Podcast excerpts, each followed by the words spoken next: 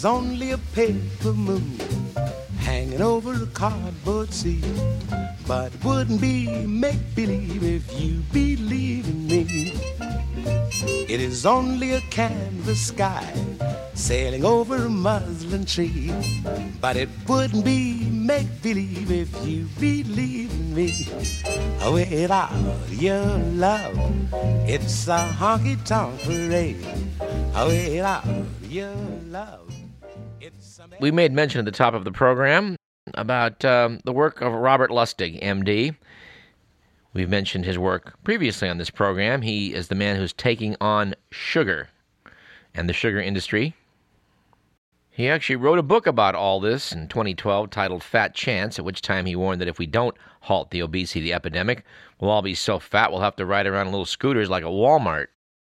As mentioned on this program uh, previously, uh, the sugar industry back in the 1970s decided to go on the offensive and using the same techniques pioneered by Big Tobacco spread a lot of doubt about the fact that their product could do harm to the health.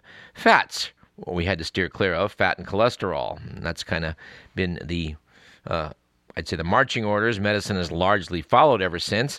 But a lot of people have noted that back in the 1970s, uh, several Harvard researchers got on the payroll of Big Sugar, and their work helped muddy the scientific waters enough to keep dietary sugar guidelines vague. The Week magazine noted in its excellent briefing section last April that consumption of added sugars soared 30% between 1977 and 2010, and notes that many co- many nutritionists say that it's no coincidence that obesity rates more than doubled over that same period. Just to do a little sideline chat about sugar, I was unaware of the fact that 80% of supermarket foods contain added sugar. Uh, whole wheat bread can have a teaspoon of sugar per slice, but the one I really did not know was that Heinz tomato ketchup contains 22.8% sugar, twice as much as Coca Cola. Robert Lustig certainly has a way with words, and uh, his provocative position that he is staking out regarding sugar, I, I, have no doubt, has a great deal of truth in it. Uh, critics of him have noted, however, that you know, he makes some factual errors. At least he did in that, that video that's now been seen by 7 million people, wherein he um, referred to sugar as poison and evil back in 2007. He makes a provocative case on that YouTube video. If you've never seen it, dear listener, you might want to check it out. We're certainly intrigued by the fact that he's now going a step further with his book, The Hacking of the American Mind, subtitled The Science Behind the Corporate Takeover of Our Bodies and Brains. I've not yet finished this book, but um, I'm intrigued by what I've read so far, and I think I'll just quote from the introduction, wherein he says that in this book I'm going to develop separate and parallel scientific, cultural, historic, economic, and social arguments that our minds have been hacked. I will also demonstrate that this hack, this systematic confusion and conflation of the concepts and definitions of pleasure and happiness, has been inserted into the limbic system, the emotional part of our brains, thereby precipitating a slow motion crash of substantial percentage somewhere between 25 and 50% of individuals, and exacting a severe detrimental impact on our whole society. Wow. I also want to quote one little item I have gleaned from this book, uh, which we have talked about previously on this program, but there's some details here I was unaware of. The Coca Cola Company does not like to admit that the Coca part of the name of Coca Cola actually refers to cocaine, but of course it does. If you travel to South America, and I hope you do, dear listener, to visit the Andes republics of Ecuador, Peru, and Bolivia, you will no doubt be served coca tea, which is a refreshing beverage and has a waking up effect pretty much analogous to caffeine, but perhaps less toxic. As he talks about how addictions are developed in people and how they are transferred from one substance to another, Lustig had the following to say. A perfect example of addiction transfer with long lasting effects for the entire world was John Pemberton. He was an Atlanta pharmacist, and in 1886 he invented the formula for a very special and unique carbonated beverage. On May 29th of that year, Pemberton placed the first advertisement in the Atlanta Journal for his soft drink, which would from that day forward be known as Coca Cola. The story of Pemberton and Coke is widely known, the stuff of urban legends. Back then, carbonation was a big deal, requiring high pressure jets to force enough carbon dioxide into solution. There was no method for reinforcing standard glass bottles, so carbonation had to be done in pharmacies with special equipment and drunk on site. This became known as the soda fountain. Thus, Coca Cola was originally sold only in pharmacies. But there was another reason as well. What is not widely known is that Pemberton was a morphine addict after being wounded in the Civil War. The reason he developed his sacred formula was a long standing attempt to wean himself off his addiction. But his addiction was ruining his profits, his business, and his life. He spent the next 21 years trying to come up with an opium free painkiller. He went through several iterations without success.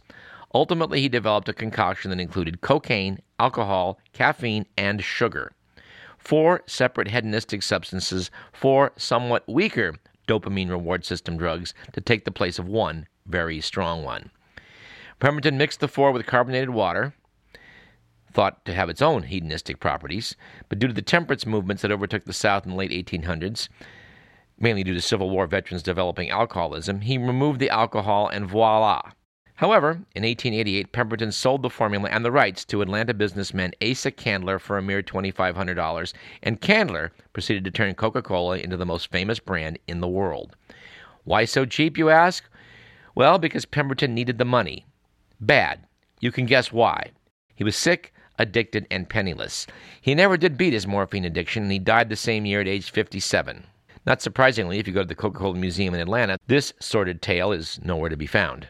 He goes on to note that in 1903, the federal government required the removal of cocaine for public sale, leaving only caffeine and sugar. Were these two substances alone enough to maintain the hook? Says Lustig. Of course. Why do you think? Why do you think Starbucks sells frappuccinos? Candler saw his Coca Cola placed into pharmacy soda fountains all over the country. It is now available in 208 out of the 209 countries of the world. Only North Korea is Cokeless. Myanmar capitulated in 2012 and Cuba in 2015. It is by far the world's most recognized brand. He goes on to note that yes, you can get a lot with just caffeine and sugar. How many beverages out there that we all drink today contain both these ingredients? Lustig says that sugar and caffeine are diet staples for much of the world today.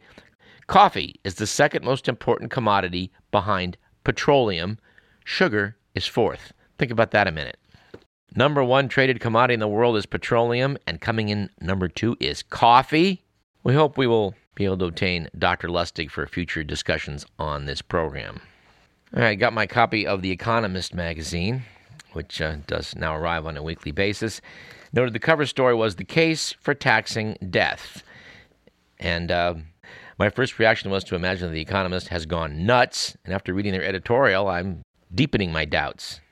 The magazine is taking the position that uh, there's some value in preventing the wealthy from passing on uh, their vast collections of their vast collection of power slash money to descendants.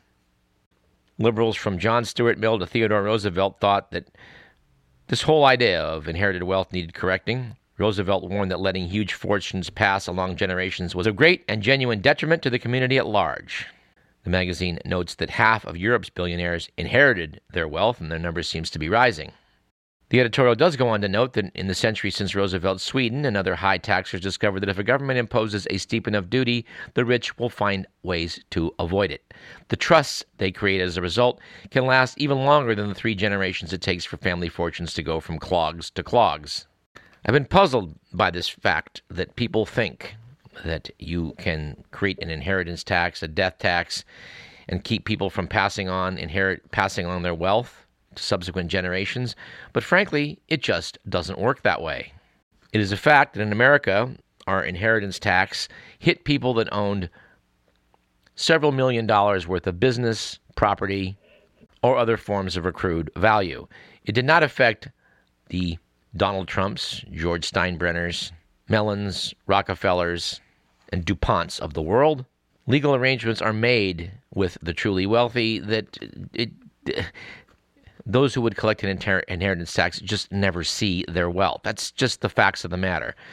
And if you don't believe me on this, you should check out a documentary available on Netflix on Netflix and I presume other places relating to the recent scandal of the Panama Papers. The wealthy of the world are avoiding trillions, trillions of dollars worth of taxes by setting up shell corporations in places like the Cayman Islands and Panama and the British Virgin Islands that simply keeps their fortunes away from the prying eyes of tax collectors. They're very good at this. And if our politicians around the world were to get serious about increasing tax revenues from such fabulously wealthy individuals, this is where you start. Might one expect any serious efforts to do this in the near future? Well, we would say probably not. Speaking of tax reform, there's a lot going on right now in Congress and between the Trump administration and the Senate and the House about how we're going to reform the tax structure of America. Uh, in a rather astounding move, it appears they're going to get rid of the mortgage deduction, which might do something to clip the wings of um, the real estate industry in this country. As far as I know, America is the only nation on earth that has a mortgage deduction and I don't know enough about this right now to say anything of an intelligent or even not very intelligent nature, so I'm just going to let it go. But I do want to make some comment by way of follow up on our discussion of the YIMBY people in the Bay Area being financed by the tech industries and the real estate developers to build like crazy everywhere, in spite of the fact that the Bay Area is already overcrowded and running out of resources. We've made note on this program frequently over the years of the fact that California is looking pretty full.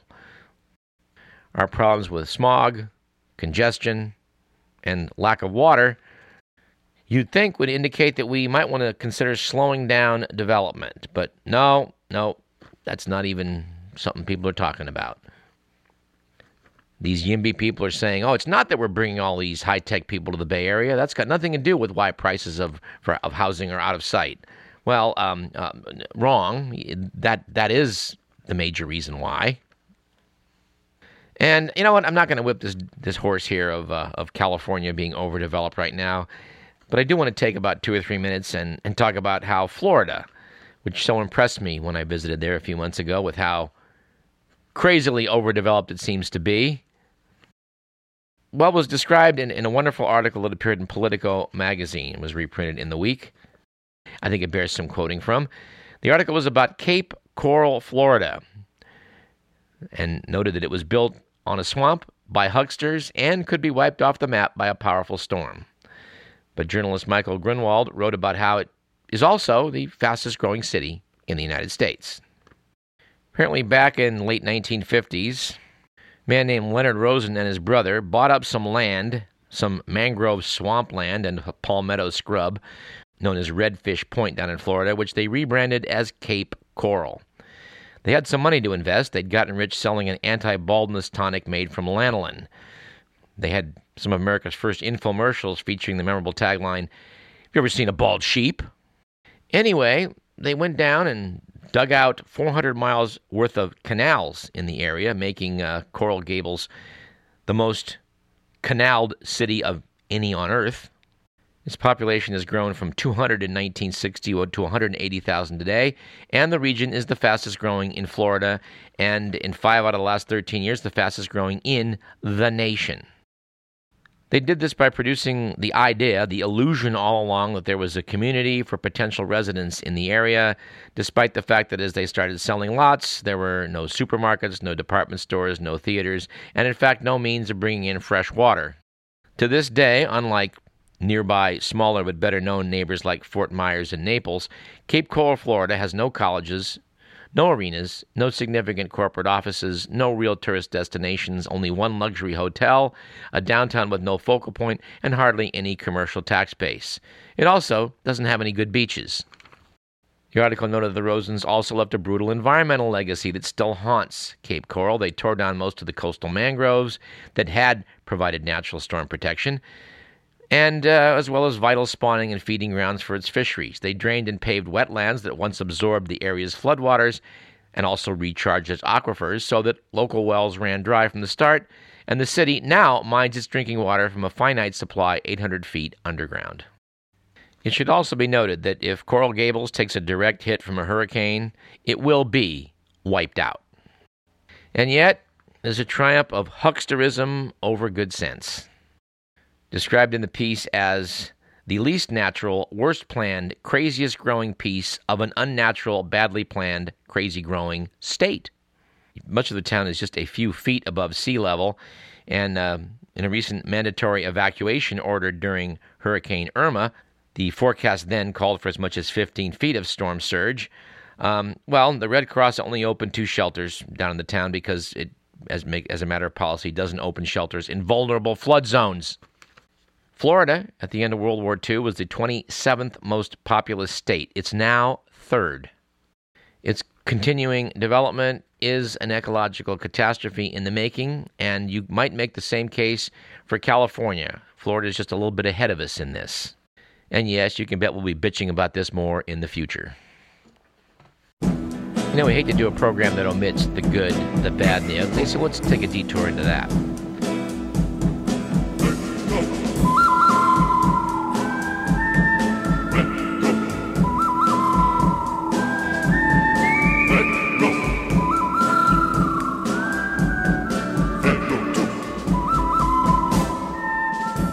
Corner of the Week magazine, it was a good news last week for fake news from Fox News, which tweeted a link to the following story with the line, You be the judge.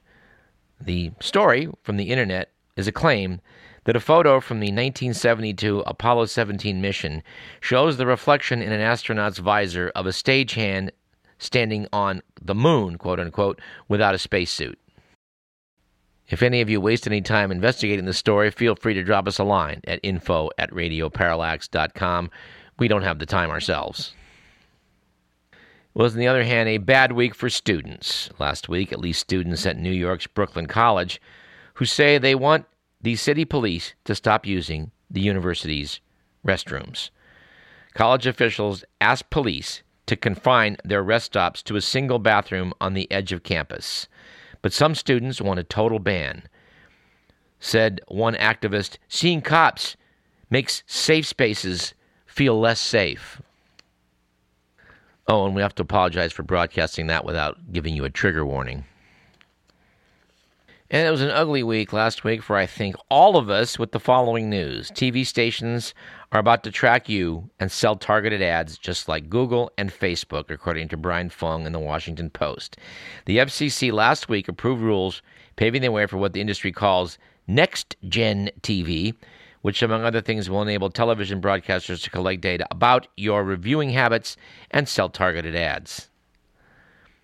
Supporters of Next Gen TV contend that changes will help networks compete in a world of internet media. But privacy advocates call the development a setback for consumers that will accelerate the erosion of consumer privacy as the TV industry becomes more consolidated. And uh, despite our concern over artificial intelligence, and let's add two final items that are both, I think, good and bad regarding artificial intelligence. The good one is that we can probably add diagnosing dangerous lung diseases to the growing list of things that AI can evidently do better than humans. Researchers at Stanford University have developed a neural network that can beat radiologists at spotting pneumonia on chest x rays. When the network's algorithm was expanded, it also proved better than doctors in identifying 13 other diseases. This does put radiologists and other physicians on notice the ability of artificial intelligence to assess lots of different comparisons, more than seemingly the human brain can do, well, there'll be an upside to that, and already is. On the other hand, concern over AI and what robots may do to us in the future has Max Tegmark, a Swedish scientist, setting up the Future of Life Institute, which aims to prevent AI from destroying civilization. Companies like Google, Facebook, and IBM are already developing a form of silicon mind that is creative as the human brain, but faster, more focused, and entirely alien in its thought processes. The coming AI revolution could end poverty and cure cancer, at least so the advocates say, or it could cause mass unemployment and see the human race enslaved by machines. Tegmark says most people are in denial that anything will change, but you can't have this kind of technology without changing what it means to be human. Tegmark notes that computers will soon be able to create a fake video of a public figure like President Trump that would be indistinguishable from a real video. AI could destroy a person's reputation with fake sex tapes or false confessions. He added, You should never underestimate how easy it will be for intelligent machines to trick us. And uh, speaking of AI, as we are, let's just do a little another side trip into uh, a briefing from the week. This one was from November 24th, last week's edition. And it was titled When Your Face Reveals Everything. Notes how facial recognition technology could revolutionize everyday life, but it asks at what cost. They explain that we now have the technology to create a distinctive digital face print, much like a fingerprint. Law, law enforcement agencies have had faces on file for decades. Their databases provide them with the identified person's name, age, address, and criminal history. But facial recognition is increasingly being used by commercial firms too. Facebook's system for tagging a photo identifying who is in the picture is now as accurate as users doing it themselves. Apple's new iPhone can be unlocked when its owner simply looks at it. As the technology becomes more, widespread, there's growing fears that it will erode privacy and be misused by bad actors. Kelly Gates, author of Our Biometric Future, says we need to ask ourselves whether a world of ubiquitous automated identification is really one we want to build. Under the question of who uses this technology, it's noted that facial recognition is most common in China, where people can use it to pay for a coffee, visit tourist attractions, and even withdraw cash from ATMs. Several Chinese cities use face scanning cameras to shame jaywalkers by flashing their names and photographs on public display boards but it notes the West isn't lagging too far behind. In Europe, high end hotels and retailers use facial recognition cameras to identify VIPs and celebrities as they enter in order to give them preferential treatment. Several U.S. airlines are looking to replace boarding passes with face scanners.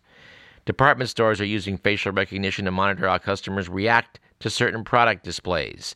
And these developments are only the tip of the iceberg. And already I'm getting chills and don't want to even go into the rest of the iceberg. So we'll put that on ice for the moment. You know, I think every show needs at least some comedy relief. And I think the following item might do for today. Reportedly, Brazilian police arrested a horse for kicking a car and put the animal in jail. The horse, named Faceiro, was startled by a car as it passed and it kicked it, causing damage.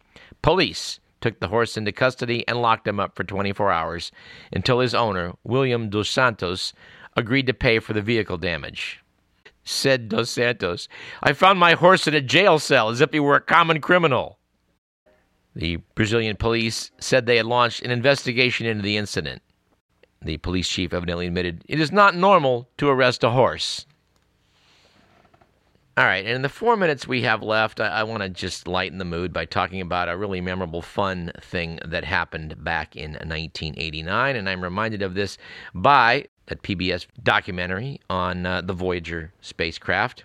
At the end of it, they talked about the celebratory mood at JPL in 1989 when the mission completed its uh, grand slam tour, as it were, after visiting Jupiter, then Saturn, then Uranus, and finally Neptune. And, and, by the way, to, to make a pass at Neptune's large and interesting moon Triton, they had to spend the spa- they had to send the spacecraft skimming right over the cloud tops of Neptune. They had to do it with great precision because if they didn't hit the right sweet spot, it wasn't going to bend the orbit in the way it needed to visit the moon Triton, and if they dipped too low, it was going to crash into Neptune itself. But doggone it, it was one smashing success, and everybody was pretty happy about it. Now, to reset the stage for this event, wherein I was able to meet Clyde Tombaugh, as we mentioned at the top of the show, uh, I took it upon myself to travel down to, to Planet Fest and see if I couldn't participate in some manner. The manner I thought I might be able to use was the fact that I had created a model of the solar system with all of the planets to scale. I packed it up, drove it down to Pasadena for this event, and asked Lou Friedman of the Planetary Society if he might be interested in having it displayed. He said, Show me what you got. After looking at it, he turned to one of his minions and said, Give him a table. So it was, I found myself as a planetary artist ensconced next to the makers of the Cassini space probe, Martin Marietta, I think it was, or a host of other aerospace companies, sort of hoping that we might get invited to the party that was going to take place at JPL. And that is where my social facilitator, friend Donald Rose, entered the equation. He was standing next to me as some people from JPL uh, came by, and he started engaging them in conversation. And wouldn't you know it, he got us invited into JPL for the big event. You remember this, Don? I do remember Doug. It was one of my favorite memories of all time. I'm sure you remember it well too. I don't remember how we got into JPL. I remember this woman said she'd get us in, and somehow there was a, a pass or something. It was some code word. I don't know. We got through the gate. Yeah, where there's a will, there's a way. You know, we, we, we both wanted to go quite badly, and I had a feeling that if we talked to the right person, we would get in, and indeed we did. Well, the right person liked the, the planetary models and said, and we said, "Geez, we'd sure love to go." And she said, "All right, all right, I'll arrange this." God bless her. I don't remember. I don't remember what her name was, but God bless her. Yeah, if you're out there, call us. but you know, uh, Doug, you remember? You know, my favorite memory, and maybe yours too, was when Carl Sagan, after giving all the speeches were done, and he said, "And now I'd like to bring out someone very special." Uh, you know, and he was basically introducing this gentleman, and we no, nobody knew for sure who it was, but I think we all had a feeling it might be. And sure enough, we heard the chords to Johnny B. Goode coming out of the back of the stage, and then we all knew it had to be Chuck Berry and Chuck came strutting right down the stairway, guitar in hand. And people just went nuts. That I remember very well. In fact, you can still see the video. It's out there online. Well, I'm, I'm sad to say that in, in this documentary we were viewing the other night, uh, which showed that exact party and that exact entrance by Chuck Berry, that we were somewhere in the crowd, but unfortunately not visible. Yes, not visible maybe on tape, but certainly in our memories forever it'll be visible. And I just, you know, one of the great memories of all time, and what a fitting way to end an incredible mission that night. That was really the, the culmination of the mission, wasn't it? End. It was, and you know, we probably should bring the uh, the director of that entire successful endeavor, uh, Ed Stone, on this program. We talked about doing that years ago. Ed's still around, and we ought to give it a shot. Indeed, uh, I I think that would be a perfect uh, guest to have on. I'm sure he would love to talk about Voyager, uh, given that this year is the 40th anniversary of the launch of that mission. All right. Well, Don, thanks for chipping in. And uh, that's about it for today's program, which was produced by Edward McMillan. You have been listening to Radio Parallax. I'm your host, Douglas Everett. And, uh, well, we may bring on one of these offers on next week's show. I hope so, but even if not, we think it'll still be worth your while. So do tune in. And if there are any aliens listening, please send more Chuck Berry. It was a teenage wedding, and the old folks wished him well. You could see that Pierre did truly love the mademoiselle. And now the young monsieur and madame have rung the chapel bell. C'est la vie, the old folks. It goes to show you never can tell. Furnished off an apartment with a two-room Roebuck sale. The coolerator was crammed with TV dinners and ginger ale. But when Pierre found work, the little money coming worked out well. C'est la vie, say the old folks. It goes to show you never can tell.